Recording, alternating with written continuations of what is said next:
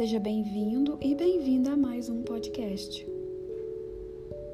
Eu sou a Dani Barros, instrutora de técnicas de cura energética. Te ajudar a se autoconhecer e se libertar de tudo que amarra suas possibilidades é meu propósito. Por isso eu te trouxe esta mensagem hoje. Nosso lado sombra é impetuoso e hostil. É teimoso e imperativo só conhece o poder de mando, tem medo até de si mesmo. Se desespera facilmente, desconhece a paciência, a aceitação e a harmonia. É um conteúdo que decidimos manter escondido, recalcado num cantinho bem restrito.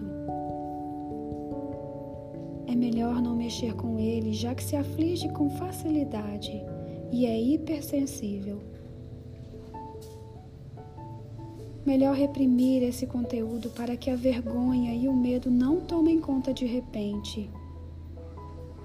Acontece que uma lei universal impera sobre tudo, e tudo aquilo que mais prestamos atenção cresce até chegar um momento que explode e não pode mais ser escondido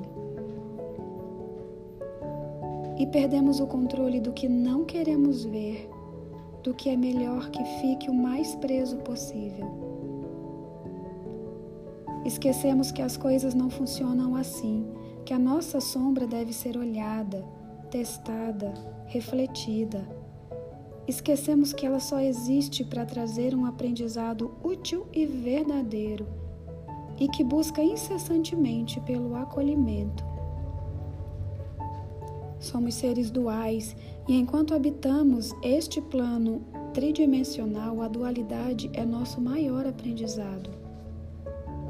E tentativa e acerto, luz e sombra, claro e escuro, bom e mal são lições que se complementam em nosso real aprendizado, expressando caminhos para encontrarmos a evolução mais rapidamente.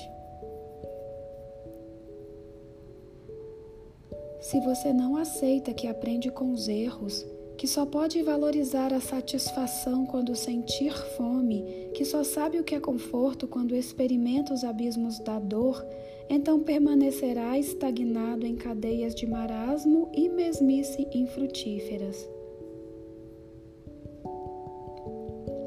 A sombra precisa de acolhimento.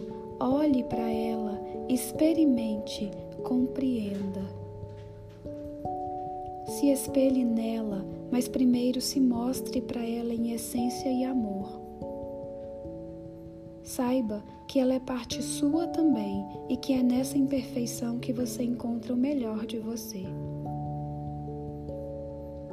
Espero que tenha gostado desta mensagem. Estou nas redes sociais como Daniele Barros. Até o nosso próximo encontro.